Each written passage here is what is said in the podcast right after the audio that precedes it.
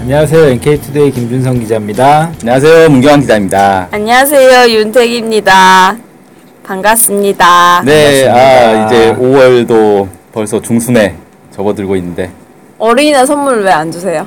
어린이날 선물이요? 네. 어린이만 받는 거예요? 전 마음이 어린이라서 받아도 상관없을 것 같은데. 그럼 저도 받아야 되는데. 아, 오마이갓. 그러면 없는 것으로. 하고 5월 하면은 참 많은 날이 있잖아요. 어린이날, 어버이날. 그래서 폭탄을 맞는데 전 어. 또 5월에 가족 생일이 두 개나 있어요. 거기에 스승의 날도 있고. 네, 스승의 이건 날도 뭐 있고. 완전 다 다 네. 모아서 한꺼번에 하자고. 에 예, 그래서 네. 그렇게 퉁치고 있습니다. 매년 조카 선물을. 어우, 장난 아니다. 예, 근데, 근데 아직 이제 조카랑 세연이 생일이 다가오고 있는 중이라 곧 음. 어마어마한 어. 돈이 나갈 것 같습니다.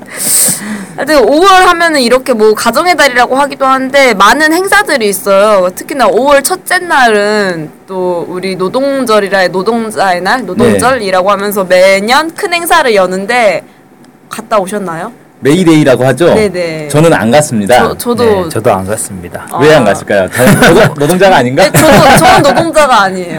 아, 그렇구나. 네. 저는 노동자긴 한데, 어, 법적으로는 노동자가 아니죠. 아, 저도 맞아요. 그렇게 저도 얘기해야겠네요. 노동자 아닙니다. 네, 근로, 근로계약서를 아직 안 쓴 상태이기 때문에.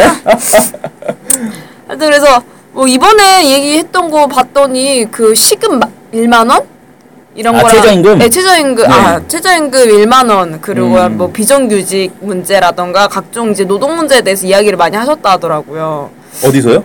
그 노동 노동자 그 예, 대회에서? 예, 대회에서, 아, 예. 그렇구나. 그래서 저희도 아 시급 아 최저임금 1만 원 되면 너무 행복하겠다 막 이런 얘기를 했는데 북한도 노동절이 있나요? 있지 않을까요? 그럼요. 사회주의 북한 국가니까. 사회주의 국가인데 노동절 아주 큰 네. 명절이죠. 같은 날인 뭐전 세계적으로 같은 날이니까. 아, 그렇죠. 이게 예, 예. 미국에서 먼저 시작된 네네. 날이라서. 어, 그래서 이제 오늘 뭐 북한은 노동절을 어떻게 보냐 이걸 좀 음. 어, 이야기를 하면 좋을 것 같은데 이제 우리 여기 기사 기자 누가 이걸 쓰셨는지 이름이 좀 있었으면 좋겠어요. 아하. 맞추는 것도 재미입니다. 네, 막 이게 좀 낚시성 제목은 항상 김준성 기자님이신데 안 그래요? 저, 네. 저 항상 정론 직필. 이상하네. 너무 제목은 북한이 노동절을 근로자의 명절로 보는 이유라고 해서 쓰셨는데 어떤 내용인가요? 아, 그 우리나라에서 그 공식적으로 노동절을 근로자의 날이라고 부르잖아요. 네, 노동절이라고 안 부릅니다. 네, 네. 이게 이제 어, 상당히 오래 전에 있었던 일인데요. 이제 해방되고 나서는 그런 노동절 행사를 거의 일제 시대 때부터 이제 쭉 하기 시작했어요. 그러다가 어, 이승만 정부 들어서서 이제 노동절을 어, 3월 10일인가 정확히 기억 안 나는데 아무튼 그때 당시 한국노총 창립일로 바꿔버렸어요. 아, 그때는 네. 한국노총이 아니라 이름이 전평 아니에요? 네네네. 전평. 예. 그걸로 바꿔버렸죠. 왜냐하면 5월 1일이라는 노동절 자체가 너무 공산주의적 색채가 짙다는 거예요. 그래서 아. 이제 이승만 정권이 그때 당시에 바꿨죠.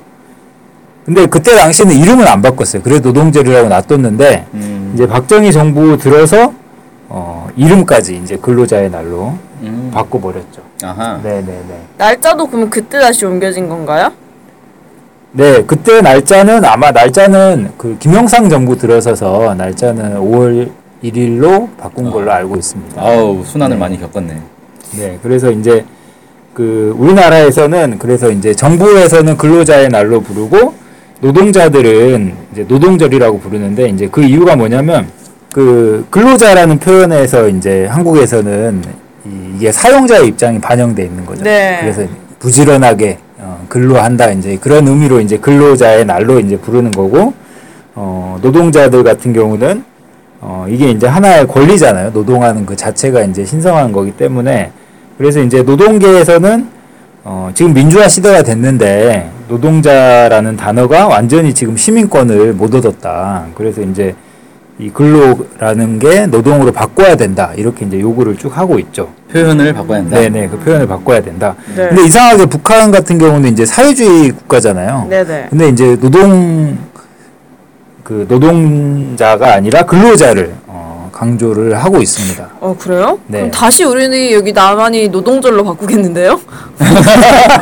북에서 근로절로 바꾸고 네. 남쪽은 노동절로 바꾸고 근로라는 말은 너무 공산주의적이다 이러면서. 네, 근데 그럴 부- 수도 있겠네요. 북의 당 이름 자체가 노동당이잖아요. 네, 그렇죠. 근로당? 근데 근로당으로 이름 바꾸려나? 어, 무슨 네, 이제 네. 의미가 있을까? 이게 예, 사연이 있는데 이 2006년에 그 5월 1일 당시에 이제 김정일 국방위원장이 그 5일절 북한에서 노동절을 5일절이라고 많이 불러요. 그래서 5일절에 대한 이해를 새롭게 해야 된다 이런 주장을 했어요. 그때 당시에 이제 김정일 국방위원장이 어 이제 북한의 이런 그 노동자들의 처지 그 다음에 이런 계급 뭐 이런 것들을 설명한 다음에 이 노동절을 전 세계의 근로자들의 명절로 기념하자고 하면서 근로자의 범위에 이제 노동자, 농민, 지식인이 다 포함됐다고 이제 설명을 하는 거죠. 그리고 이제 조선 노동당 자체가 노동자뿐만 아니라 농민 지식인들까지 이제 같이 하는 대중 대중적인 당이다. 그렇기 때문에 노동절을 노동 계급의 명절이라고만 하면 이런 조선 노동당의 성격이 축소된다는 거죠. 그래서 이제 이 노동 자체를 노동자 자체를 강조하기보다 근로자라고 하면서 구호도 예전에 전 세계 노동자들이 단결하라 막 그랬었잖아요. 네. 어, 그거는 요즘에 이제 아주 북한은 오래된 구호죠. 구호를 전 세계 근로자들은 단결하라 이렇게 바꿨어요. 아. 구호도 이제 북계 이제 노동절 행사하는 거 보면 뒤에 이제 구호를 다 걸어놓거든요. 음. 이게 다 이제 근로자로 바뀌었죠. 그래서 아하. 이제 이런 개념 자체가 북에서는 근로의 개념을 뭐 공업, 농업, 수산업, 뭐 서비스업 이런 다양한 노동 활동을 포괄하는 걸로 이제 사용하고 있기 때문에 이렇게 근로라는 근로자라는 개념을 좀 강조하고 있는 것 같습니다. 근데요, 이 근로자라는 게 사용자 중심의 언어라고 했잖아요. 우리나라에서는 보통 그렇게 인식을 하고 있죠. 예, 예. 근면성실 떠오르는 예. 그러니까 뭔가 이제 박정희 정부, 그러니까 우리 근로라는 말을 사용하면 사용자 중심이기도 하겠는데 뭔가 우리나라에 좀 만연해 있는 노동 경시, 노동을 경시하는 좀 그런 것 때문에 저는 근로라는 말이 좀 불편했거든요. 사실 근로자라는 말이. 네, 우리나라는 뭐 북이 근로자 쓰니까 다시 노동자로 바꾸고 그 다시 돌아올 것 같긴 한데, 네, 좀 아, 되게 신선한 것 같아요. 외국에서는 뭐라고 부르나요, 근데? 메이데이라고 하겠죠. 메이데이 사투리 같네. 살짝 피해가는군요. 노동자냐 근로자냐의 이 논쟁을.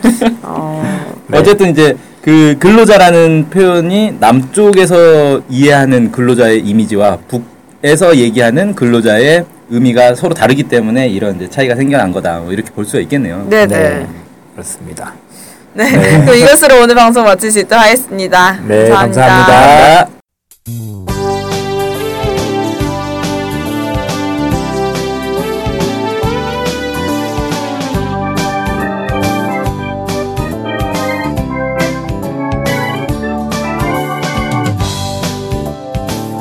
우리 NK투데이가 협동조합인 것 알고 계시죠? 네, 완전 협동조합 NK투데이죠. 네, 근데 왜 협동조합이에요? 협동조합은 지분과 상관없이 조합원 모두가 동일한 권리를 갖는 민주적인 조직 형태거든요. 아, 그래서 요즘 뜻있는 언론사들이 협동조합으로 바꾼 추세입니다. 네, 진짜 멋있어요. 약간.